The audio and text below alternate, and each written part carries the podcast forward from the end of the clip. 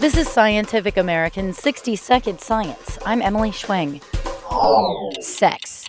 It drives people to do crazy things. Animals, too. They'll make unsettling sounds, perform complex dances, or show off giant plumes of colorful feathers.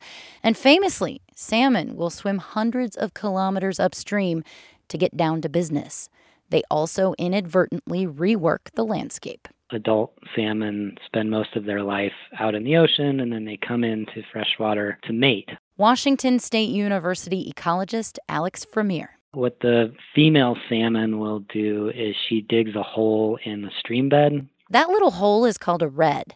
That's where the salmon lays her eggs. And Fremier says when she builds it, she basically unpacks the stream bed, making all those loose sands and gravels more mobile.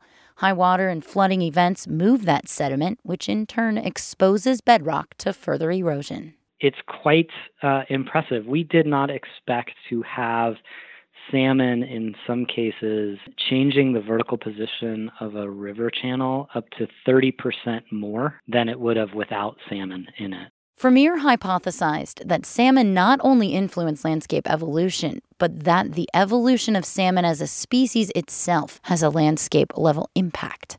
To test the idea, he and colleagues recreated salmon redds in an experimental flume then they compared findings from the flume with real field observations.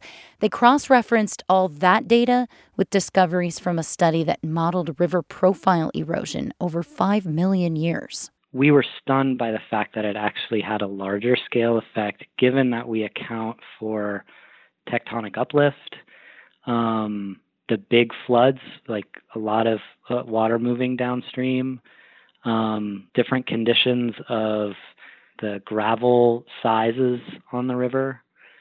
I, I think we were all surprised by the fact that salmon could have such a large effect at that million year scale.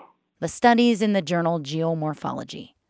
So the next time you're hip deep in water, angling for the big one, just remember were it not for the risque behavior of your future dinner, the terrain around you could look vastly different. Thanks for listening. For Scientific American's 60 Second Science, I'm Emily Schwing.